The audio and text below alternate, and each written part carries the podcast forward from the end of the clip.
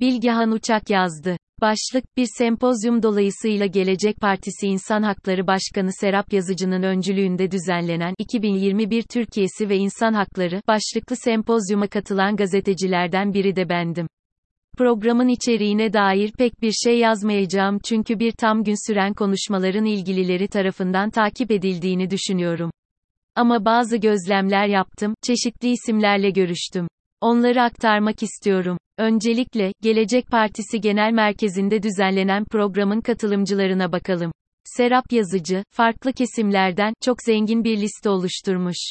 Ahmet Davutoğlu ile Serap Yazıcı'dan başka şu isimler dikkat çekiciydi. Eski Kars Belediye Başkanı Ayhan Bilgen, HDP'li Ömer Faruk Gergerlioğlu, KHK'lı Avukat Günal Kurşun, İnsan Hakları Derneği Başkanı Öztürk Türkdoğan, Hukuk Profesörü Selin Esen, Vahap Coşkun, Rıza Türmen. Ayrıca, CHP'den ve Demokrat Parti'den çeşitli isimler de salondaydı. Toplantı başlamadan önce dikkatimi ilk çeken şey Gelecek Partisi Genel Başkan Yardımcısı Selçuk Özdağ'ın Ömer Faruk Gergerlioğlu ile tokalaşması oldu. Özdağ, malum, çok sert bir milliyetçi gelenekten geliyor. Bugünlerde HDP'liler her yerde şeytanlaştırılırken bu sempozyumda böyle bir şeye yer yoktu. Dahası Gergerlioğlu gibi en sivrilen vekillerden biri de alayı vala ile karşılandı. Bu yakınlaşmayı Türkiye'nin geleceği içinde bir umut olarak gördüm. Gergerlioğlu'nun adı diğer partilerden gelen siyasiler gibi ayrıca anons da edildi. İlk oturum Ahmet Davutoğlu'nun açılış konuşmasıyla başladı. Bazı cümlelerini not aldım. Siyasi partilerin vizyon üretmek için var olduklarını, salt seçim kazanmaya endeksli partilerin ülkeleri hiçbir yere taşıyamayacağının altını özellikle çizdi. Kendi partisinin iki yıl içinde açıkladığı modelleri hatırlattı. Devletin kutsal değildir, kutsal olan insandır cümlesi bence konuşmasının özünü oluşturuyordu. Yine konuşmasında anayasadaki gibi insan haklarına saygılı demek yetmez, insan haklarına uymak zorunda diye düzeltmeliyiz dedi. Önce devlet yerine önce insan diyen, devletin insan için olduğunu hatırlatan bir konuşmaydı. Güncel siyasete de değindi. Avrupa Konseyi'nin bir parçası olduğumuzu, konseyin resmi dillerinden birinin Türkçe olduğunu, 2004'teki meşhur 90 bölü 5 maddesinin geçmesindeki katkısından ötürü onu duyduğunu ifade etti. Serap Yazıcı ise Türkiye'nin otoriterleşmesindeki mihenk taşları üstünde durdu. Gezi olayları, 17 ila 25 Aralık, 15 Temmuz, 2017 referandumu. KHK'lılar için sarf ettiği bir cümlenin altını çizdim. On binlerce insan, sivil ölüme, mahkum edildi. Selçuk Özdağ'la sohbet iki oturum arasında Selçuk Özdağ'ın yanına gittim. Özdağ'a milliyetçilik üzerinden bazı sorular sordum. Benim milliyetçiliğim demokratçadır. Evet, Müslümancadır ve demokratçadır. Ben her yerde, fikir, inanç ve teşebbüs hürriyetini, savunuyorum. HDP'lilerle de, Kürtlerle de, işte az önce Ömer Faruk Bey'le de görüşürüm, tokalaşırım. Milliyetçiliğim kimseyi ayırmaz benim. Bakın, örgütün kullandığı insanlar vardı. Hapse düştüler. Onların ailelerine baktım senelerce. Zaten hep böyle olur, yaşlılar gençlerin omzuna basarak yükselir. Kürtler de bana, Selçuk Baba, diyen çoktur. Hatta bir gün Sırrı Sakık aradı, o da Manisa'dan adaydı. Dedi, bizim Kürt mahallelerinde seni çok seviyorlar. Ona dedim ki, Manisa'da Kürt mahallesi yok. Manisa hepimizin. Ama sana da her yerde, Sırrı Baba, derlerse ülke kurtulur. Hala aynı fikirdeyim. Kürt meselesine yaklaşımına dair biraz daha konuştuk, özetleyerek cevaplarını yazıyorum. Benim ne Gergerlioğlu ile ne de başkasıyla sorunum olur. Her türlü insan hakkını sonuna kadar savunurum. Ama ayrılıkçılığa müsamaha yok. Unutmayın ki Kürtler çok dağınık. İyi ki de böyle. İstanbul'dakiler ne olacak? Türkiye, hepimizin. Bu coğrafyaya Kürtlerle birlikte girdik. Onlar, Hakkari'de yaşardı. Alpaslan'ın peşinden geldiler. Kürdistan diye bir eyalet yok. Orası Mısır gibi, Eflak gibi değildi. Ayrı bir valisi yoktu. Bugün de olamaz. Ayrı bayrak, ayrı sınır yok. Bu ülkede insan hakları temelli bir devlet kurup güçlü bir demokrasi ile beraber yaşayacağız. Milliyetçiliği bugün sahiplenen Devlet Bahçeli ve MHP için ne düşündüğünü de sordum. Serok Ahmet, sözü Bahçeli'nin dilinden düşmüyor malum. Geçenlerde Selçuk Özdağ hedef gösterildikte kısa bir süre sonra saldırıya da uğradı.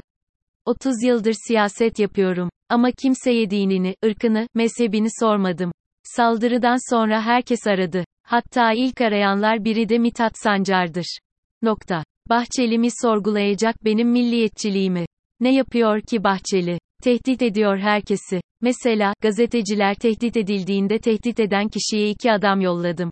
Hapisteydi o zaman. O arkadaşların dostum olduğunu yazmıştım bir kağıda.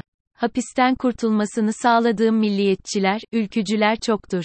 Bununla birlikte, Kürtlerin de hakkını savundum. Manisa orada, merak eden gider bakar. Milliyetçilik, benim anladığım şekliyle insan haklarını savunmayı gerektirir. ÖZDA yumuşak G, AB ile B, Ü, T, Ü, N, L, E, Ş, M, E, L, I, Y, I, Z, bunun nasıl ve kim tarafından yapılacağını da sordum Özdağ. Biz ancak öncülük edebiliriz. Biz derken tabii Gelecek Partisi'nden söz ediyorum. Demokrasiyi getirecek, kurumlaştıracak olan, bir arada yaşama kültürünü kuracak olan Avrupa Birliği'dir. AB ile bütünleşmek zorundayız. AB ile bütünleşmek asla egemenlik haklarından taviz vermek anlamına gelmez. Bugün en demokrat ülkeler AB içindekiler. Onların egemenlik diye bir sorunları yok. AB ile bütünleştikçe bizim de olamaz. AB'den başka böyle birleştirici bir şey yok. Atatürk çok büyüktür, onu kenara koyalım. Ama herkesi kapsayan bir şey yok. Atatürk'ün de sevmeyeni var, ateist de var, deist de, Hristiyan da, Musevi de. Demokrasi diyeceğiz. Hepimizi kapsayacak şey demokrasidir. AB vurgusu önemli, bir milliyetçinin AB vurgusu bence daha da önemli. AB demek, demokrasi demek. Demokrasi yerleşti mi birçok sorun ortadan kalkar. İşte biz de böyle yola çıktık Gelecek Partisi'nde. Bana çok şey teklif ettiler AK Parti'de kalmam için. Ama, refah mı ilke mi, diye sordum kendime ve hiç düşünmeden ilkelerin peşinden gitmeyi seçtim.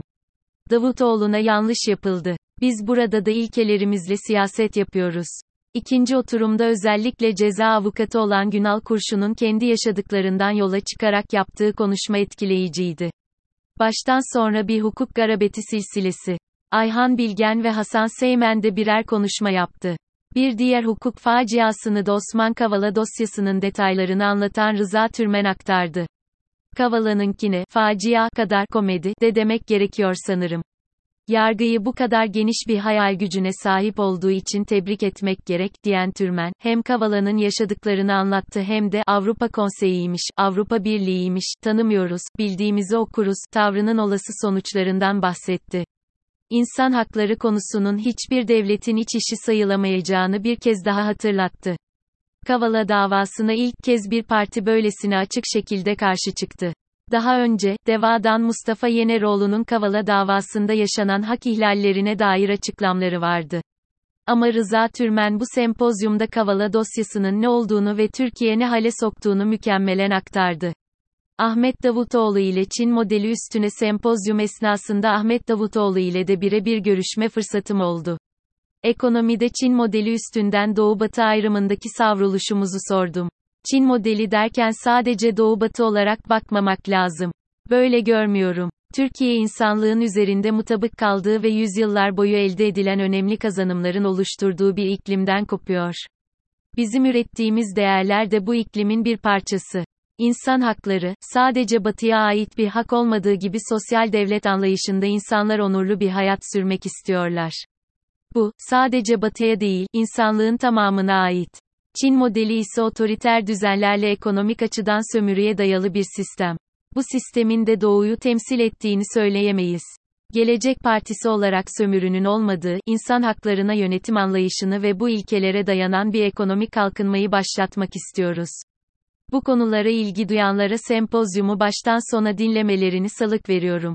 Çoğulculuk ve demokrasi söylemi partilerin içinde başlar. Gelecek gerek panelistler gerekse de katılımcılar açısından bunu başarmıştı. Serap Yazıcı'nın koordine ettiği sempozyum işte böyle bir iklimde geçti. İkili görüşmeleri yazmaktan sempozyumdaki bildirileri aktarmaya fırsat bulamadım. O da belki haftaya, araya başka konular girmezse.